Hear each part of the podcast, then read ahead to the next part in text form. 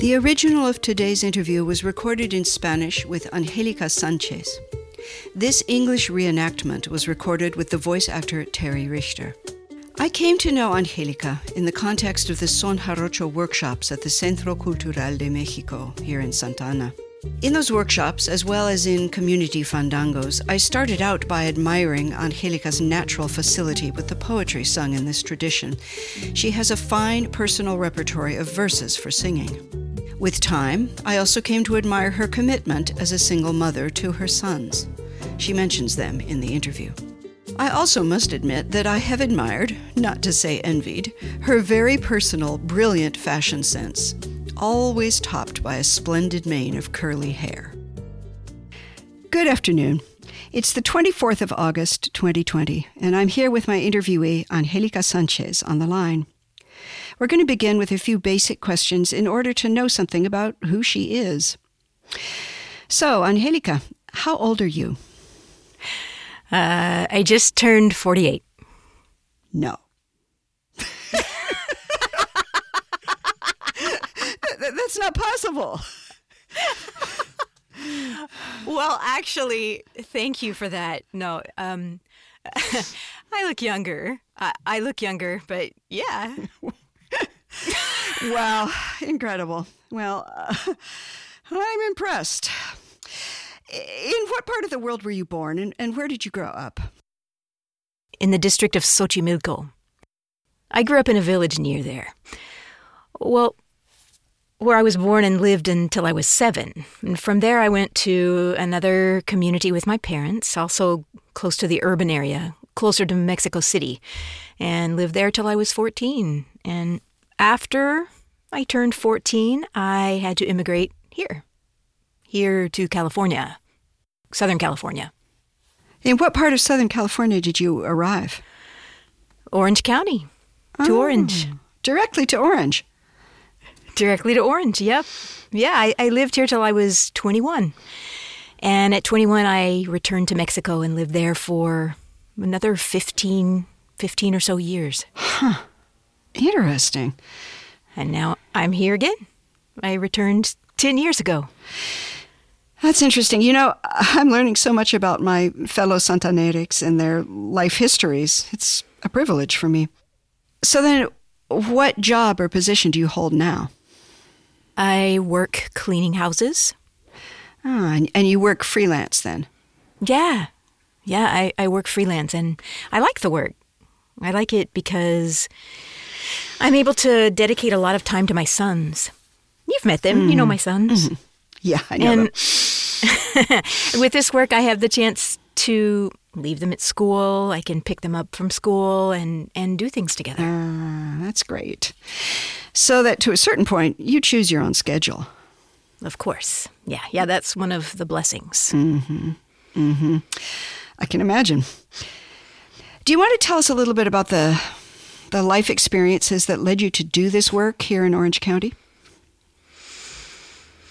Okay, well, well, I was with my partner, right, mm with my family, but we separated because of circumstances, you know, mm just life stuff. And I realized, well, I've always worked, right? But I realized I had to work something closer to full time. Of, of course, I had to cover the whole economic picture, my economic situation with my family, because my son stayed with me, right? Uh-huh. But at the same time, I had to think about my sons. I mean, I'm really attached to them, and, and I, I realized consciously that they needed a lot of my time, you know, in order to make up for their father's absence. Yeah, yeah, yeah. it seemed to me that by working three or four hours a day, I could earn the same thing that I would earn in a factory because, you know, I don't have any academic training, no career or anything like that. Mm-hmm. So I could work less time, not neglect my sons, and, and economically well, I could earn almost the same or maybe even a little bit more. And that's how I decided. And I said, well, certainly something I know how to do. I know how it's done because I do it all the time, every day. in my house. of course. And I do. that makes a lot of sense. So, how has it been for you recently in the last six months with the pandemic? It's affected your kind of work a lot, hasn't it? Oh, yes, definitely. The first two months I stopped working altogether. I wasn't working at all. Oh, wow. Yeah. It's it's been hard. R- really hard, but um I, I think things are starting to normalize a little bit. Yeah, little by little, bit by bit. We're getting used to the new protocols with face masks and so on. It's a new system. New I don't know. It, sometimes it frightens me, you know, because it's like there's a new there are new rules that are coming to us little by little, right? Bit by bit. And when we least realize that we're going to be inside this new system, this change that's so yeah. yeah. right now seems so strange to us, but someday I think we're going to see it all as normal. I, I've always said that this thing of using face masks, uh, someday we're going to use them like any other item of clothing completely naturally. like, yeah, really, like like wearing socks or underwear. That's how we'll use them. I say it would be ideal if we got used to that way of doing things. Because even when we've defeated this virus, there's going to be other viruses, right? Yeah. It, it's, it's, you know, public health is a real thing with so many people on this planet. We have to be more careful with each other.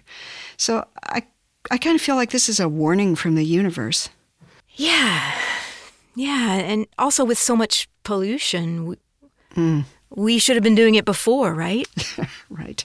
With all the pollution we have here. Yeah, uh, you're absolutely right. Many thanks for sharing these various versions of your songs.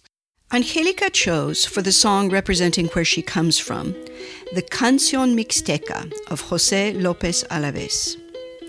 And for the one that represents her hopes for the future, Violeta Parra's Gracias a la Vida, as interpreted by Mercedes Sosa. I learned a lot. Okay, so well, let's let's talk for a little bit about the Canción Mixteca because we do have several versions. Which one do you want to begin with? Well, I like both of them, but uh, okay, let's begin with the first one. Okay, okay, sure. Qué lejos estoy de suelo donde nacido. Inmensa nostalgia invade mi pensamiento. Oh my goodness. Okay. Well, so I I wonder when you listen to this song, is is there like a a specific occasion or a time in your life that inspires you to listen to this song? Uh, yeah, yeah, there is. So, this song I remember from when I was little. I used to hear my grandmother sing it on my mom's side, my maternal grandmother. She often sang it when she got together with my grandfather, my paternal grandfather, who she was related to. Mm. So that they'd get together and sing, have a drink or two, and sing. I remember it like that, just like that, with guitar. Ah, they sing with guitar. Yeah, my grandfather sang and played the guitar, and my grandmother sang too. So when I heard it, like later in life, uh, a lot of memories came back to me, and I said, Oh, I know this song. And I began to remember. M- my grandmother had very few memories of her childhood because it was during the revolution when they had to move around a lot. Yeah. So she, in effect, she came from the same period of time as the song. It's it's a song from the Revolution. That's wonderful. And and so where were you all when when you as a child heard your grandparents playing and singing this song? In Mexico City. Yeah. But my grandparents came from Veracruz. Ah, and so uh, for you or for your family, the part that's specifically Mixteca it's not that so much as as uh, well the the general nostalgia that it expresses. Is is that right?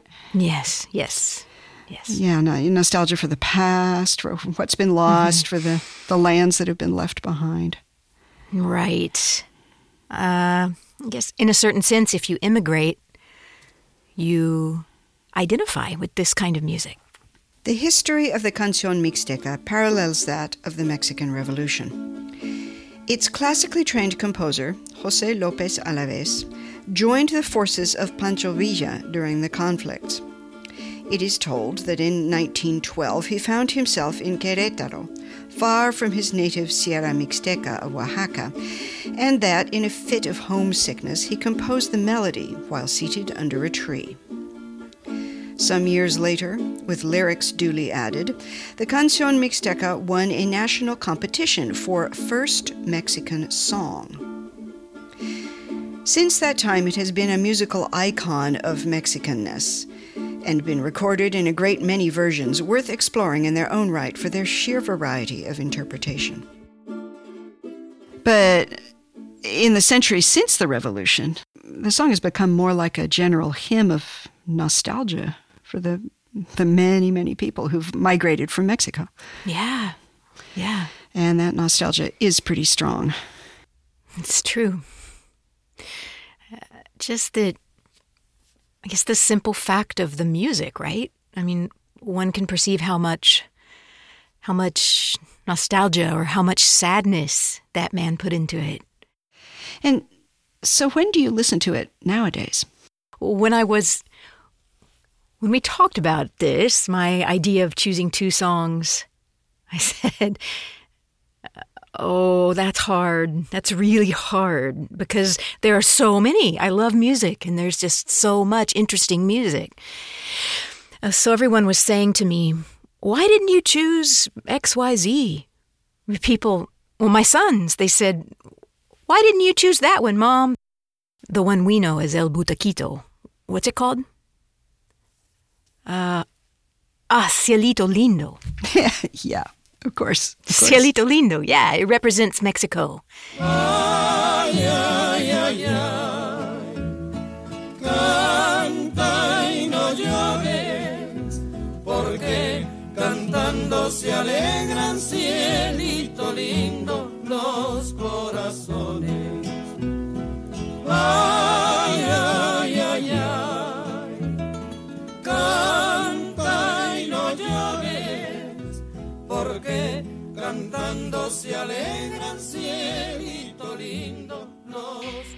And more than that, an, an interesting fact is that they say that the song's composer was Quirino Mendoza.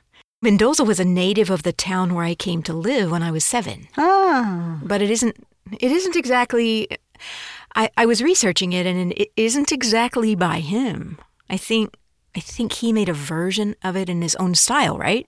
Yeah, yeah, according to my understanding, that's right. Uh huh. But it's very. In school, they taught us that Quirino Mendoza was the composer of that song. Really interesting. Really important, right? Like, like another hymn of Mexico. Mm, exactly. Mm-hmm. But while I liked this other one, choosing was hard. Choosing was hard for me, right? Because I love music so much. You know what? It's hard for everyone I interview especially in this case, because my grandmother and I got to be great friends. Hmm. And with them, well, now I realize, you know, she, she was a very humble person, and she. What was she, what was her name? She had a lot of memories. Um, her name was Celestina Honorato. So she used to talk a lot with me, and a, a few of her memories well, I mean, I feel kind of lucky, you know, because sometimes in the family, I'll mention something and they'll ask me, How is it you know that? Things not even our children know. because she and I, because she and I, we talked a lot. We talked a lot. One interesting thing, she, because of all the movement that there was, like during the revolution, right? She did she didn't know when she was born exactly what day she was born on. She didn't know exactly where she was born. As far as she can remember, it was Veracruz, the mountains of Veracruz, but one of my brothers and I came to the conclusion that the mountains of Veracruz was where they ended up hiding when they were fleeing the conflicts. Oh, wow. Yeah. Yeah, but we don't know exactly. She didn't remember. Not at all. She only knew. she she'd say, "I'm from 1915." Mm-hmm. Mm-hmm. But I don't remember if it was 1915 or 1910. That's what my grandmother would say to me. Well, I, I imagine it was like that for a lot of people from that generation, right? Like like you say, there was a lot of movement. Mexico in that period was chaos, a total chaos. And something I find striking is that a song as sweet as this one came out of that chaos. I I feel like it has something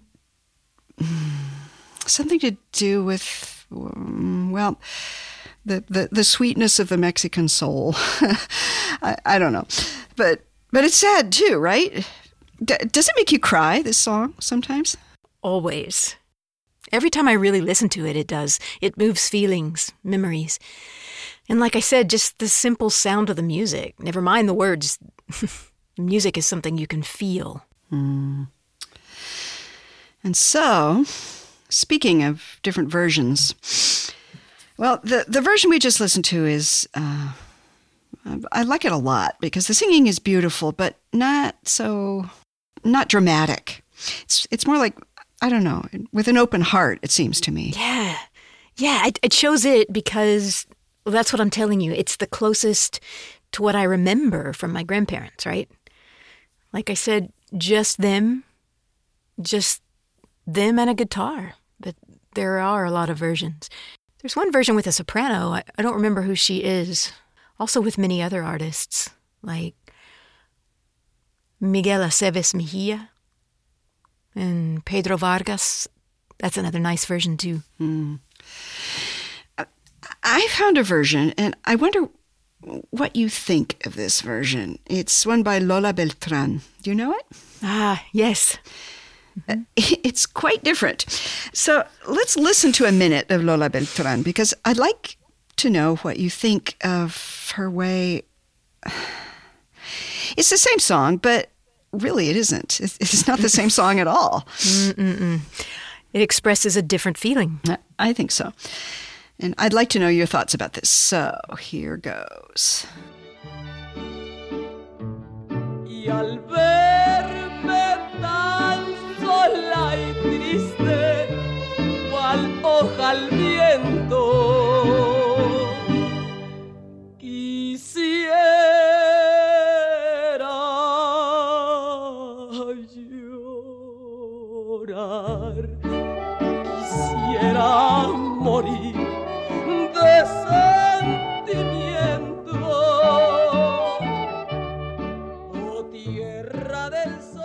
That's a really, really good version, too. it's it's wonderful. But well, can you tell me something about the feelings this version brings up for you? Hmm. different from the other. Like more. Well, hmm. the first version is more personal to me, to my homeland, you know, the memory it brings. The second version, there's like more pain, I think. Uh huh. Uh huh. or something. To me, it seems like, yeah, the, the, the pain is more obvious, right?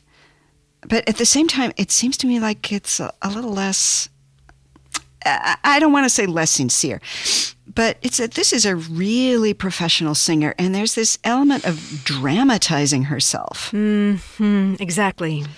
And it's a bit like, well, it's over the top. yeah. Yeah. And yeah, and so it so it makes me laugh. It's like a little more, what would it be? Like more acted. More actually less less intense could be. yeah, it's it's like the pain that it causes is less personal, maybe. Mm-hmm. Yeah. Mm, more synthetic. That's it. Yeah, exactly. Uh huh. Yeah, like like an artifact instead of a sung feeling. Yeah, how much difference there is, right? In little details. So much difference, you know? Yeah. Makes all the difference. All the difference. Because a song is in its performance. It's, well, the song is in the singer. And there are a thousand ways to sing. Yeah. yeah. Yeah, I say to my son sometimes the difference isn't in what you say, it's in how you say it, you know? Yep. You're absolutely right. what a good lesson for your sons. Yeah. well, what a beautiful memory you've shared with me here. I appreciate it a lot. Thank you. Thanks. Okay, and now let's go to your second song, if you don't mind, and, and, unless you have more to say. No, no, that's fine. So I, I noticed with this one, with with your choice of a song that represents your hopes, I I noticed a thread that connects the two choices, and th- and that was well nostalgia. I think that both hmm. songs, your first song and your second one, although they're quite different, they both have this nostalgia that is really noticeable. So let's listen to Mercedes, good old Mercedes, singing Gracias a la Vida. And if you don't mind, I'm going to play a concert version because you can hear the audience and their enthusiasm, and I think it's a really great part of it. Sure. Great. Gracias a la vida me ha dado tanto, me dio dos luceros que cuando los abro. That song gives me chills. I love that. me too. And it makes me cry every time I hear it. I know. It's so my heart Oh God. Yeah. No. I mean earnest. Oh. it's intense too, oh, isn't it? Dios mío. Oh, speaking of tears. Uh. So, um, tell me, tell me a little bit about how this song came into your life. Okay, I remember it from. Uh, so I was born in 1972, right? And I remember this song from when I was really little, among the songs I used to listen to. My father had a record player. He listened to other kinds of music, like trios. He he was a fan of Javier Solis, but this record in particular belonged to my older brother. Uh-huh. And I listened to this song a lot and I learned I learned it by heart. I was good at learning that kind of thing. Years later, I listened to it a lot when I was pregnant with my third son. And so I was listening to it. I remember I remember because my son's father said to me, "Stop listening to that music." I found it on a disc of trova music. Uh-huh. Okay, yeah. It had various singer songwriters, you know, and among them was this song. Among all those other songs came this one, and it caught my attention because it reminded me of when I was little. I actually remembered it. Nothing to do with my being that age, right? I mean, I should have been listening to children's music when I was seven years old. But. But it brought me back to that time, and I asked myself, how? So it turns out that my older brother at that time, we remember it now, it's. They were. I don't know. Difficult, difficult times when Tlatelolco happened in Mexico City. Ah, exactly, of course. And and so Angelica mentions in passing when Tlatelolco happened, and she refers to it as difficult. She's talking about the horrific culmination of a period of repression of student protest and of union organizing, begun in the late 1960s by the government of the then President of Mexico, Gustavo Diaz Ordaz. On the day and night of the 2nd of October 1968, the Mexican Army and various Special Forces units of the municipal police opened fire on a student rally that was taking place in the Plaza de Tres Culturas near the apartment blocks of Nonoalco Tlatelolco in Mexico City. The figures took decades to be released and certified, but it is now believed that between three and four hundred people died, with hundreds more injured and over a thousand arrested.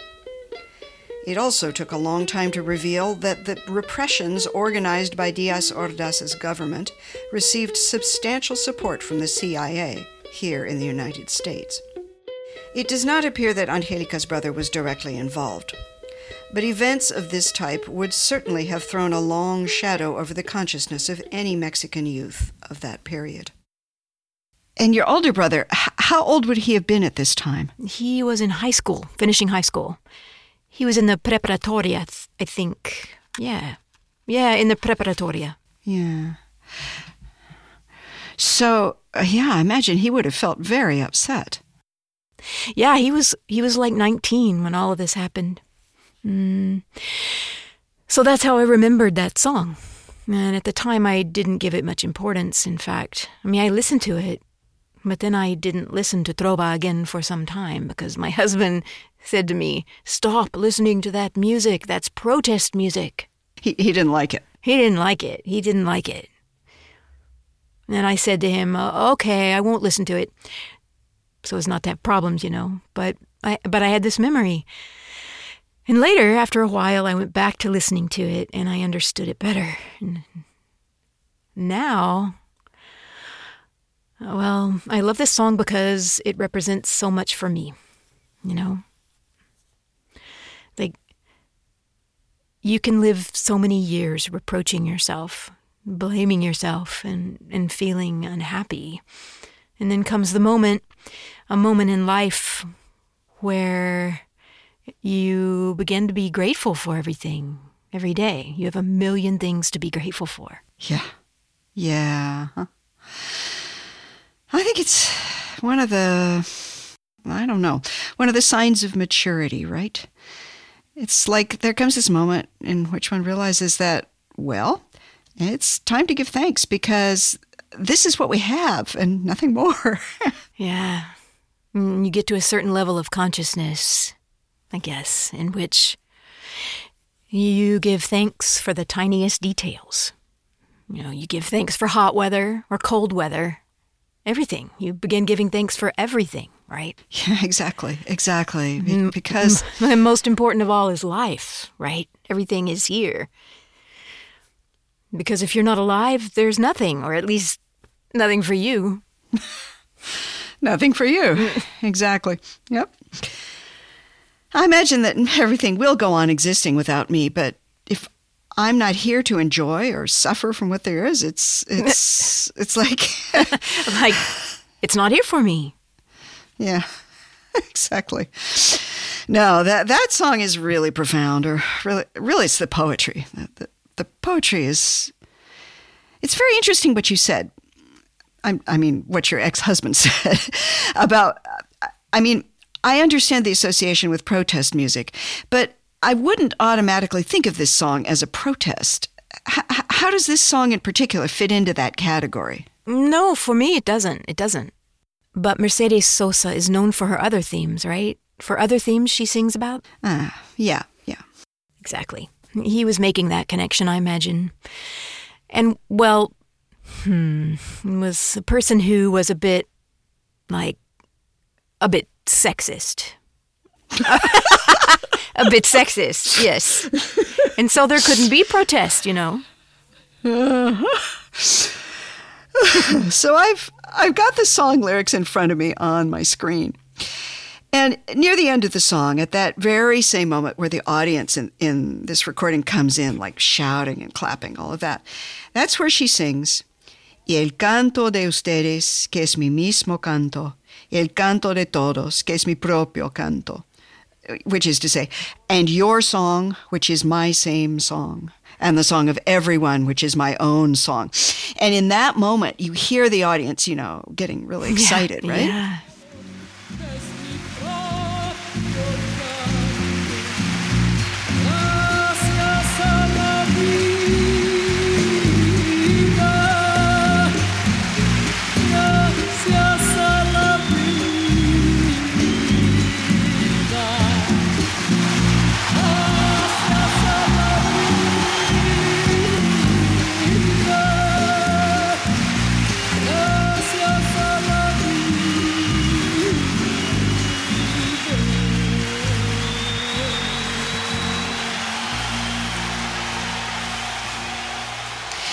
So uh, those lines do have something. It's, it's, it's not protest exactly. I, I don't know. Mm. Like unity? Similarity? Equality? Mm, that's it. Yeah. Yep. Yeah, right? Yeah, and, and I can imagine Mercedes Sosa on stage at that moment, like opening her arms up to the whole Yeah. audience, and, and Yeah. one, of, one of those gestures she mm-hmm. used. So, what do you think of her voice? Because, well, this song also exists in various versions, but it's true that Mercedes Sosa's version is probably the most famous. And for me, just like for you, it's our favorite version. And so, what is it? that, that voice is unique, right? Wh- What do you think? Can, can you tell me a little bit about how it affects you, your, your, your thoughts about Mercedes' voice? Mercedes' voice. It makes me. Mm, the way I see it, you know what it makes me think? Her personage being kind of revolutionary. And it's like something. It's like something that we find in Son. You can protest peacefully through music. Hmm. That's what it seems like to me. Mm-hmm. The, the way she expresses, or with the feeling of expressing gently. Gently, just like the song says, right? Gently. Hmm. I hear something in that voice. It's so difficult to describe, like the quality of a voice. It's something that's impossible to describe, but her, her voice has something like. I, I have this image before me of a sword in its sheath. Yeah, a, sword in its sheath, like, like something made of steel, a strong thing that can cut. But mostly she doesn't use it. It's just there in her voice, like like this element of steel, something really hard and really powerful, and and you feel the presence of that power, you know. Yeah. Mm-hmm. And then she sings, and she sings softly, but there's like this hidden force. I don't know. Yeah, yeah, I understand what you're saying. Because, okay, so there are voices for me, right? Voices that sing, but they don't express this feeling.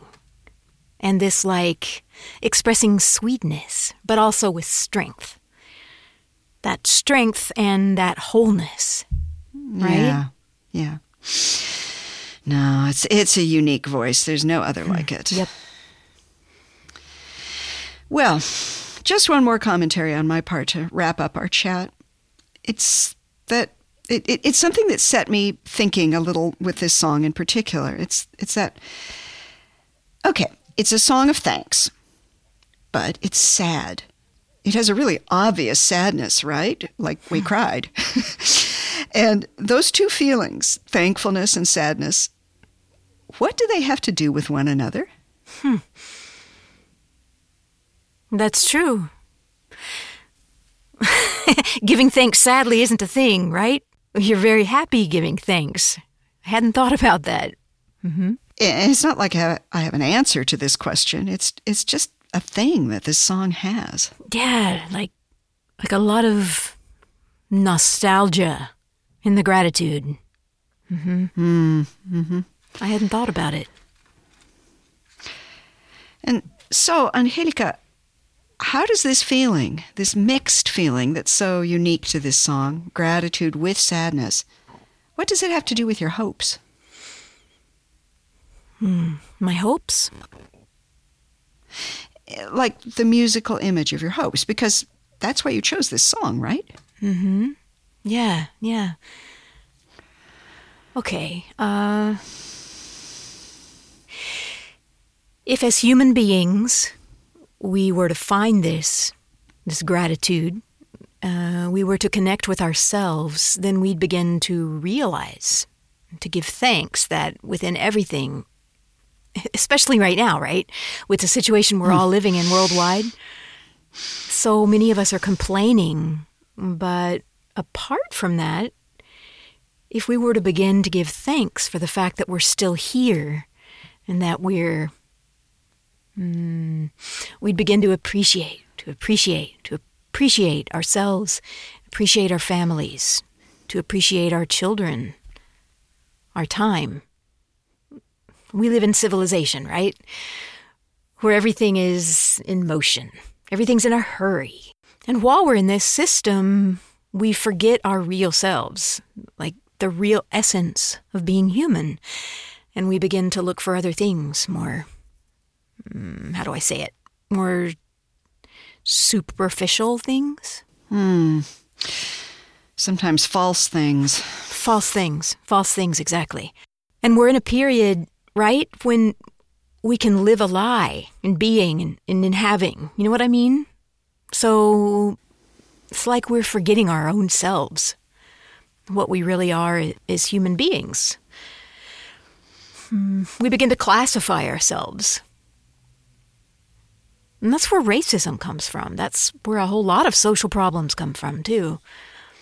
But if you connect to yourself, right?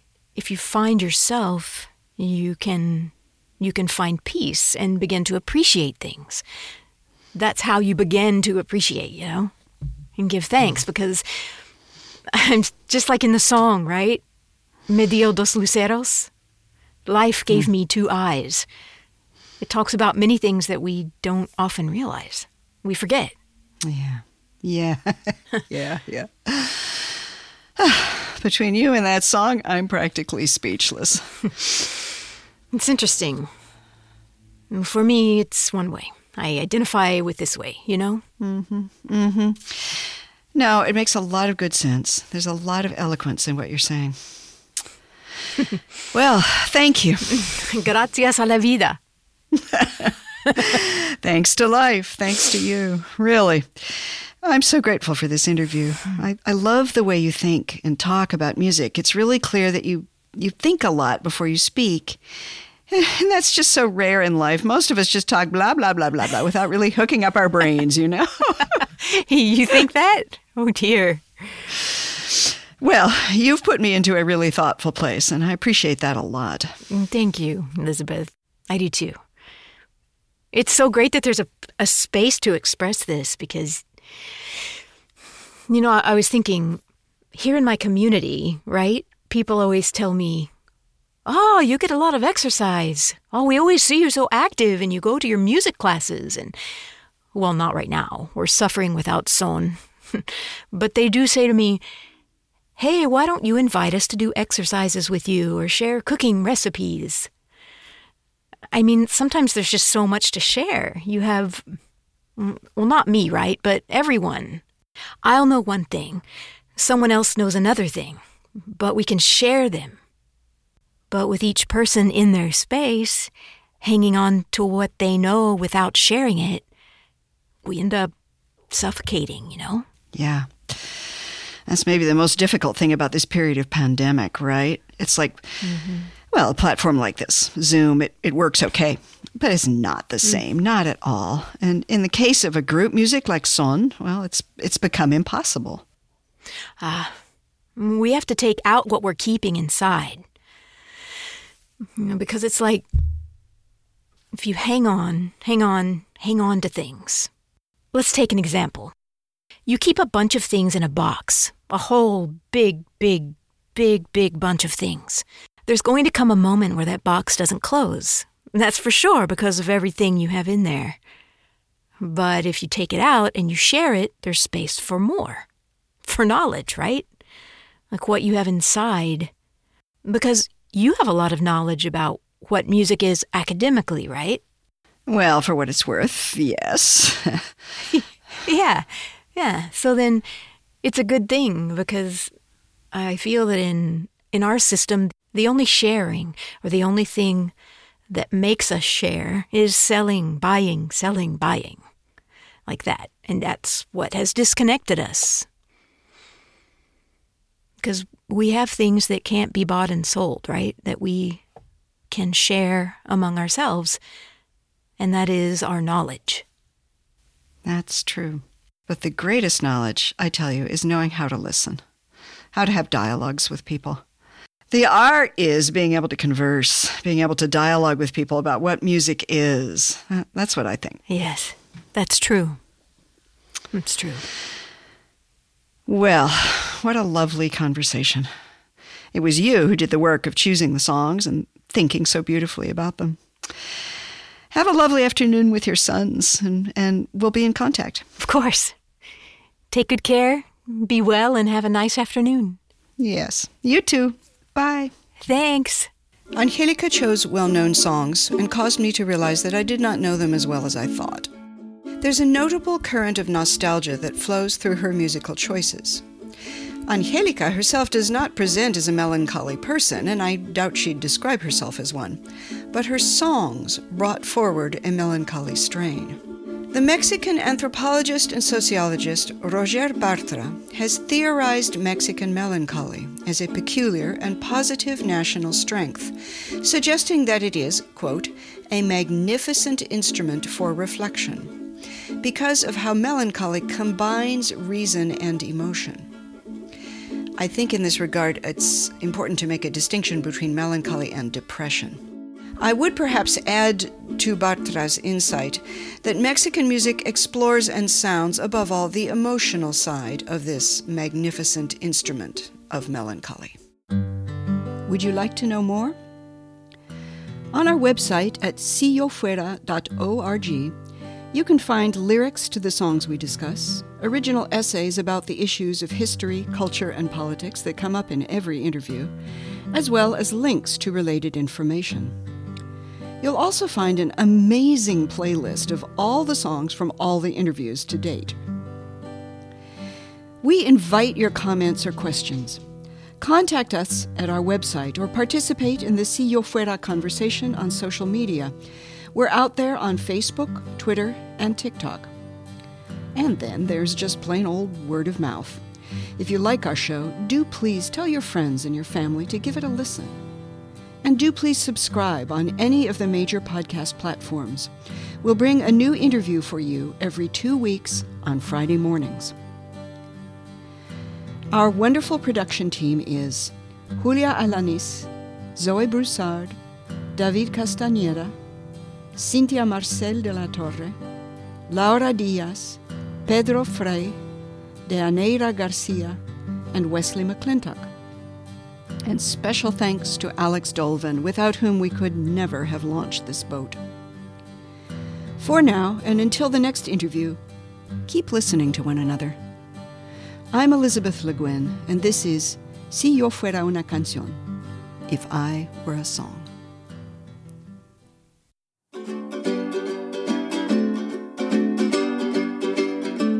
Si yo fuera una canción, sonarían por las calles, las montañas y los valles, mi orgullo y mi pasión.